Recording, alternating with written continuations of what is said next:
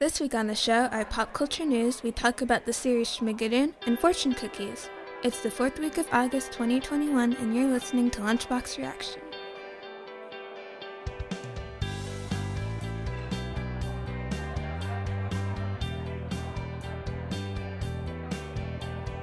My name is Linnea, and I'm joined by my co-hosts Evan. Hello there. And Brian.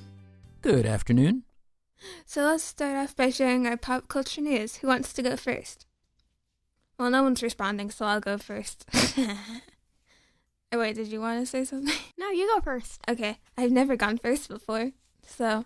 You've never gone first? No, you've I wait for someone else before. To do it. Now I need to go back and listen to all their shows. You have definitely gone first before, Linnea. Okay, so my pop culture thing is that there's a My Little Pony movie coming out called Next Generation, and it's like 3D animated and it looks kind of creepy. Yeah, so My Little Pony Next Generation, it's the newest installment, as the show ended kind of recently, I'm pretty sure. Yeah, but it doesn't have any of like the original characters. It's just completely new people. Yeah, it's like a whole new story or something. So there's none of the original horses? No. Ponies, Dad. Oh, ponies. Sorry. It has pony in the name. You're right. It does have pony in the name. I guess you can tell how big of a fan I am. So my pop culture thing is more of an update. A while ago, I talked about how Pokemon is releasing 2 new games, Brilliant Diamond and Shining Pearl, which is a remake of older games, and Pokemon Legends Arceus, which is a new game, an open-world Pokemon game. So now they have release dates, so Pokemon Brilliant Diamond and Shining Pearl is going to be out November 29th, 2021, and Pokemon Legends Arceus is going to be out January 28th, 2022. So the trailer for each of them showed us some new stuff, like the Brilliant Diamond and Shining Pearl new trailer showed us what battles are going to be like, gyms are going to be like, what the animation is like, and I don't really like the animation that well, but yeah, it looks kind of fun. And Pokemon Legends Arceus looks super cool. There's such a vast world, and some Pokemons like just look like they've been in the wild for a while and haven't been taken care of. Are these games on the Switch? Yep, these are going to be on the Switch. Okay, on the computer too, or just Switch? I mean, you can play all Switch games on the computer. You can? Yeah. I don't know how, but I know you can. Okay. If you say so. I didn't know that. All right. My news, which you two may already know already, but the final trailer for Marvel's new movie, The Eternals, came out this week. The Eternals is one of their new Phase 4 movies. The movie is actually going to be coming out on November 5th of this year. And up until now, they had some teaser trailers, and I don't know, they didn't really do much for me because I really don't know any of these characters or what they're about, but the latest trailer actually made it look semi-interesting, so now I'm curious, and I'm kind of excited to see it now. This is the movie that I commented on a while ago that the last year's best director, Chloe Zhao, was the director of this movie, so that's going to be kind of cool. Now on to our main topic. This week we're talking about the 6-episode series Schmigadoon on Apple TV. The show is a parody of and an homage to Golden Age musicals from the 1940s and 50s. The show has an all-star cast, including Cecily Strong as Melissa Gimble and Keegan-Michael Key as Josh Skinner. Other cast members include Dove Cameron, Kristen Chenoweth, Alan Cumming, Jane Krakowski, Fred Armisen, and Martin Short. Schmigadoon is about a couple going through relationship problems that magically travel into the world of a 1940s musical. So what are your general thoughts on the show? Well, I absolutely love this show. I thought it was fun. I thought it was wonderful. It cheered me up. It was silly. It was everything I want a cool show to be. I really enjoyed it. It was like a summer treat for me. I thought it was pretty good. It's not really a kids' show. It's more of an adult show, so I didn't like it as much as someone like Dad would, but yeah, it was fine. I liked the characters, I liked the relationship struggles, and I feel like every 2 episodes they ended with a different couple together. Yeah, I really like this show just because I'm such a big musical nerd person. I liked how it just casually made fun of the weird old musical tropes. Such as? Like people just randomly starting to laugh after a song's ending and they're like, okay, why are you laughing? Nothing funny happened. Or people just the idea of people breaking into song. Yeah, and then and they just they're suddenly able to just dance and sing perfectly. Mm-hmm. And the main characters just kind of don't know what to do. I think what I like about it is the people don't even really know they're doing it. No. Which is made clear at one point, so I think that's just brilliant. They're like, we were singing? What? When this one person is kind of a villain at one point, one of the characters is like, and I bet you're a Nazi too. And she's like, of course I'm a Nazi. So what did you think of the main couple, Melissa and Josh, and their relationship? They were fine. We get little sprinkles of their backstory. To me, I guess the meat of the show is when they're in Schmigadoon in this alternate funny universe. I didn't find the backstory maybe too engaging, other than it would just enlighten things that were happening in that episode, and almost felt like, oh, we're going to write a little backstory here just to make this episode, kind of to fit into what the episode was doing. If you saw all the backstory first and then saw everything at Schmigadoon, it probably wouldn't make as much sense. So I think sprinkling it throughout was helpful. I mean, I guess to me the fun part of it was when they were in Schmigadoon and trying to go through all the rigmarole of dealing with the people and the songs and trying to escape. I thought that their relationship was pretty good. I liked more the relationship between Dr. Skinner and a different person later on. I don't really want to spoil it. I thought they were better together, but I mean, that's just my opinion. So. Evan had a different ship. Yeah, about the relationships. Yeah, they go through a lot of different relationships in this show. It's odd because I could see Josh, so Keegan-Michael Key's Josh, I could actually see him with a few other people, but I couldn't really see Cecily Strong's character, Melissa, with other people. I don't know, it was just weird. It just didn't work for me, her and the doctor or something. I didn't feel like they were really connected. Yeah, me too. But it's weird because I really thought, oh, Josh would actually be a good connection really for the school mom. Those two. Yeah. Yeah, I like those too.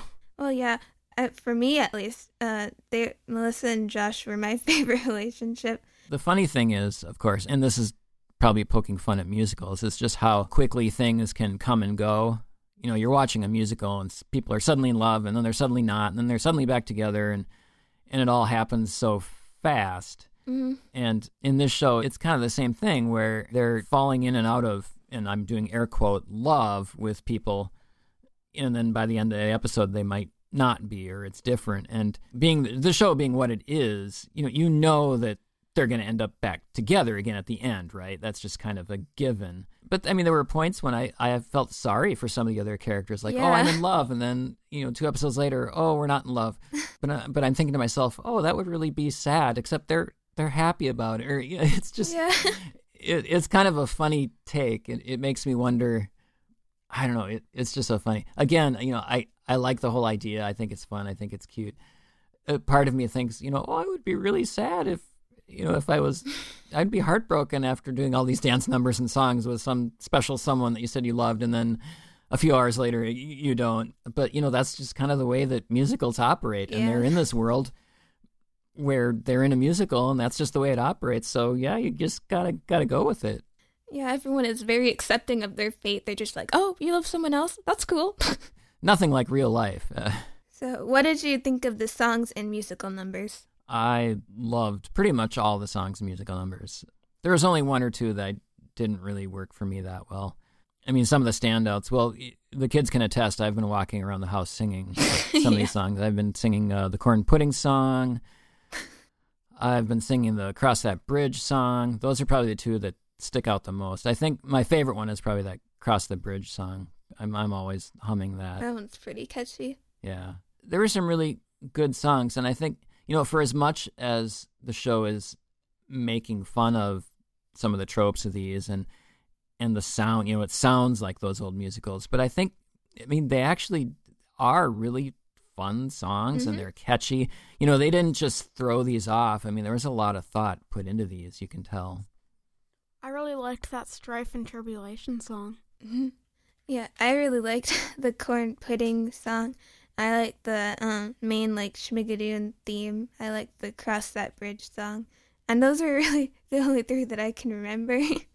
I like the last end song that Josh and Melissa sing together, too. Ooh, I don't know. Is that a spoiler?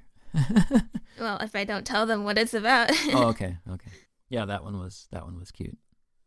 I mean, it is kind of obvious that they'll end up together at the end. Yeah. It's a musical. There's the Enjoy the Ride song and its various parts where Melissa is kind of hooking up with the town rapscallion. Carney. The Carney guy. You know, there's that Enjoy the Ride.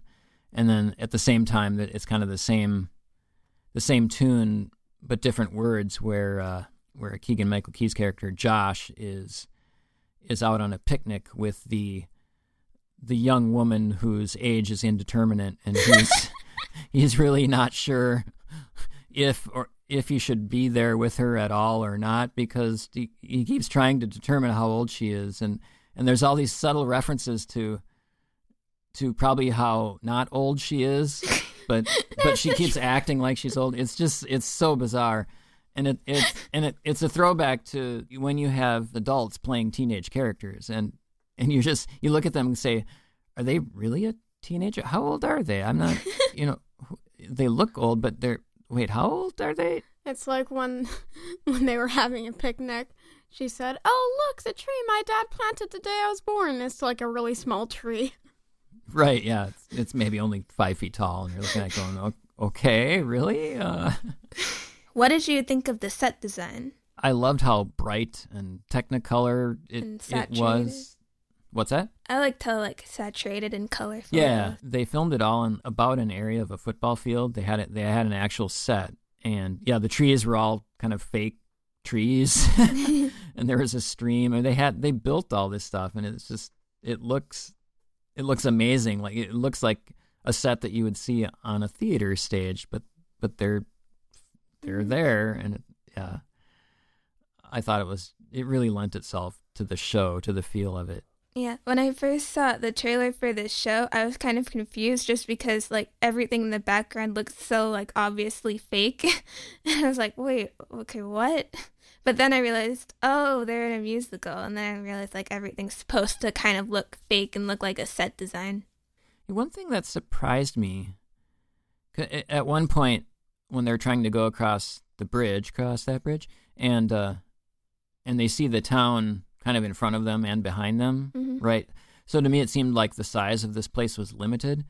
But then yet, in some of the later episodes, they're driving a car for quite a ways. So I'm wondering, and they're talking about going to places like New York. So I wasn't quite sure of the size. I thought that maybe they were trapped in just this real small area, but yet at other times, it seemed like they could roam far afield. So I was a little confused about the actual size. I think it's just that the bridge is a portal, and there's a whole world beyond it, but the bridge is just this one specific place that they can get back to their real world from. And all the times they talk about going to far away places, or they take a car ride to different places, there's always a character who doesn't realize they're in a musical, and it's actually part of that world. Well, I think none of them really realize they're in a musical, which is kind of the charm of the show. I mean, the only people who realize it that they're not are Megan and Josh.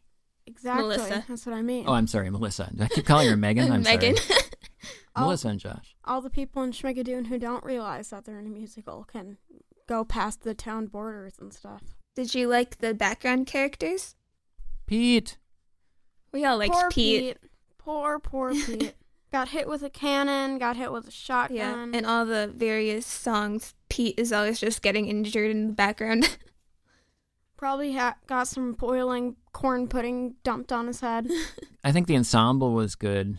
At one point, Melissa comments about how culturally diverse the town is, which is it's funny because there's people there from every walk of life and all ethnicities, and it's you would never see that in an old 1940s and 50s musical, but yet here they are, and mm-hmm. I think that's really a fun kind of a breaking the trope in a way. Or it's not really making fun of it, but it's but it's playing up the diversity. And I think that was really a fun standout, is that no matter what you had in any scene, it seemed like there was always someone from a different ethnicity than other than just white. So. Mm-hmm. The weirdest character in the whole show for me was that one elf, that random elf. The leprechaun. The leprechaun? The leprechaun, yeah.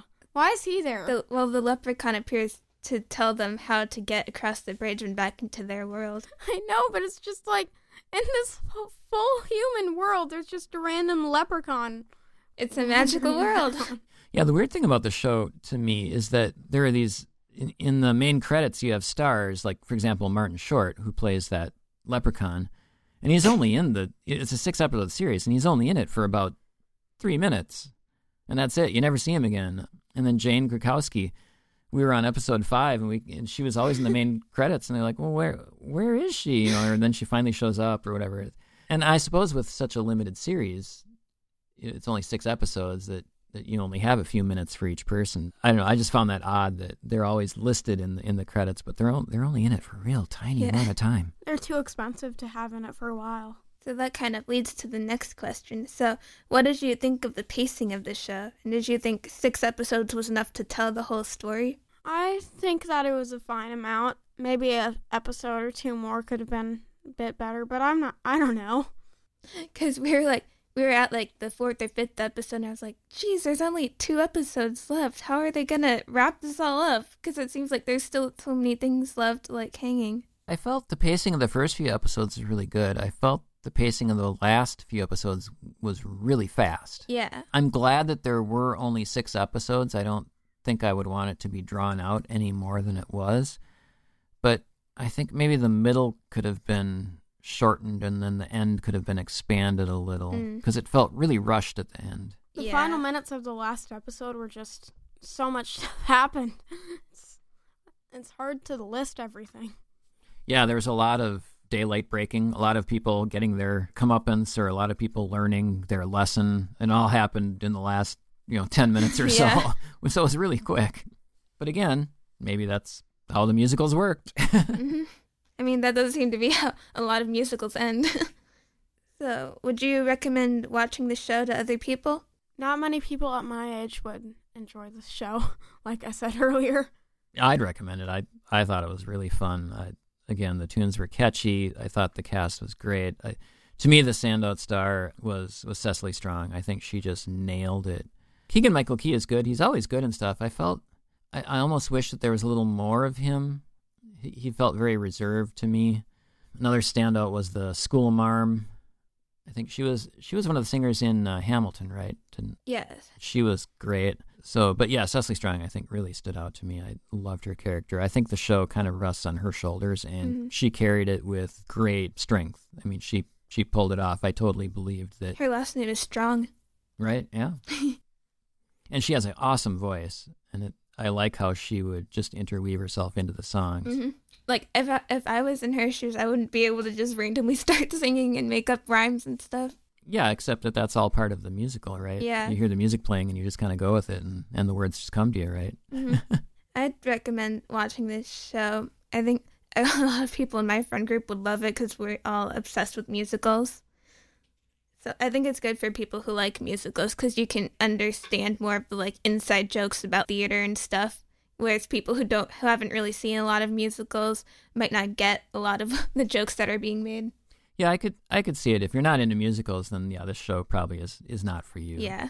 But if you understand those old style musicals like The Music Man and The Sound of Music and Oklahoma and all those wonderful old kind of musicals, then this is right up your alley because it pokes fun of it, but it's also kind of a loving tribute to them. I really like that pastor who's kind of the villain of the show. You mean the guy or his wife? His wife. Oh, yeah, okay. Mildred. Yeah. So Kristen Chenoweth's character. I have to say, normally I don't like Kristen Chenoweth. I kind of find her voice a little grating to me, but in this role, she was perfect because that's the kind of character she was playing. I read an interview with her where she actually had the costume designers make her costume too tight so that she would be uncomfortable in it to help her character be uncomfortable all the time. And she said that that was good for the first few episodes, but by the end of the series, she really regretted having asked for that because it was really hard for her to move around, and especially during her big standout number, which she did a great job in, but it was really hard to do that because her costume was so like inflexible. So do either of you have any questions? Okay, yeah, so I have a question. So the show, I don't want to give away spoilers, but so I'm just going to keep this general. Do you think there's going to be a second season? Oh, yeah. So they were talking about making a second season to this show. And, I mean, I'd like a second season, but I just don't know what it would do because we wrapped up this whole story and, like, what more is there to explore? Yeah, I'm almost thinking I would like this to just be a one-off show. Mm-hmm. I liked the 6 episodes. I wish there would have been just a little bit more of an actual ending then, if it was only going to be one season, because it was a little, I don't want to give away spoilers, but it was a little tiny bit open-ended, which I suppose they do if they're going to do a second season. But I almost think, I mean, as much as I would love to see this world again, as much as I would love to see these characters again, as much as love to hear more silly songs, I almost think one season would have just been perfect and they could have just left it at that. So, I don't know. We'll see. So, has it been confirmed that they're making a second season? I have no idea. I don't know anything. Yeah, I agree. I think it would just be better if they kept it with one season. How would you rate Schmigadoon on a scale of 1 to 23? On a scale of 1 to 23, I would give it... Let's see. You kind of have to figure out. What's the middle of 23? 11.5. 11.5. I'm going to give it, I'll give it an 18. I liked it. I thought it was fun. The music was catchy. If you look at my Spotify list, you'll see that I've added some songs. So, yeah, it was fun. I'll definitely watch it again. If I ever just want something light and silly and fun to watch, yeah, I'm going to throw on Schmigadoon. It was fun. I think I'll give it a 20 out of 23. I really enjoyed watching it. It's just, it's kind of fun to just have on in the background while you're doing stuff. I'll give it a 13. It had really good music, but otherwise it's not really a show for kids my age. Yeah, that's fair. All right, there we go. Schmigadoon. Sometimes I just forget how young Evan is. Like, I'm just so used to thinking about him as being someone my age that I'm like, oh, wait, you're actually 11. I do act your age. All right. So now time to move on to... Fortune Cookie. Cookie Fortunes? My fortune is that your present plans are going to succeed. So you're going to succeed with your plans right now. I mean, I don't know what plans those would be. I mean, like, not dying in high school. Hey, the plan that we just made up is to have the Loud House movie as our next step. So I guess we should succeed in doing that. Oh, we're doing that next. So mine is, I'm just going to read this in a voice like we're having a conversation. Don't scrap everything. See what you can salvage. All right. So mine, I got a first... Here, I opened my fortune, and there was nothing in it. It was just an empty fortune cookie. So I did an internet search, what happens when you open a fortune with nothing in it, and it says that that's good fortune because the fortune cookie fairy owes you a fortune. So I didn't even know there was a fortune cookie fairy. I didn't either. So apparently I have good luck for this week. I don't know. It's probably a distant relative of the tooth fairy. Here we go. All right, so fortune cookie fairy, if you're out there, I'm ready for my... additional fortune. You forgot his cookie fortune. How dare you, fortune fairy. All right, so that wraps up this episode of Lunchbox Reaction. You can find us on the web at lunchboxreaction.net and on Twitter at lunchboxreaction. Thanks for listening to this episode. I'm Linnea. Bye. I'm Evan. Bye. And I'm Brian, and we'll catch you next week at the lunch table.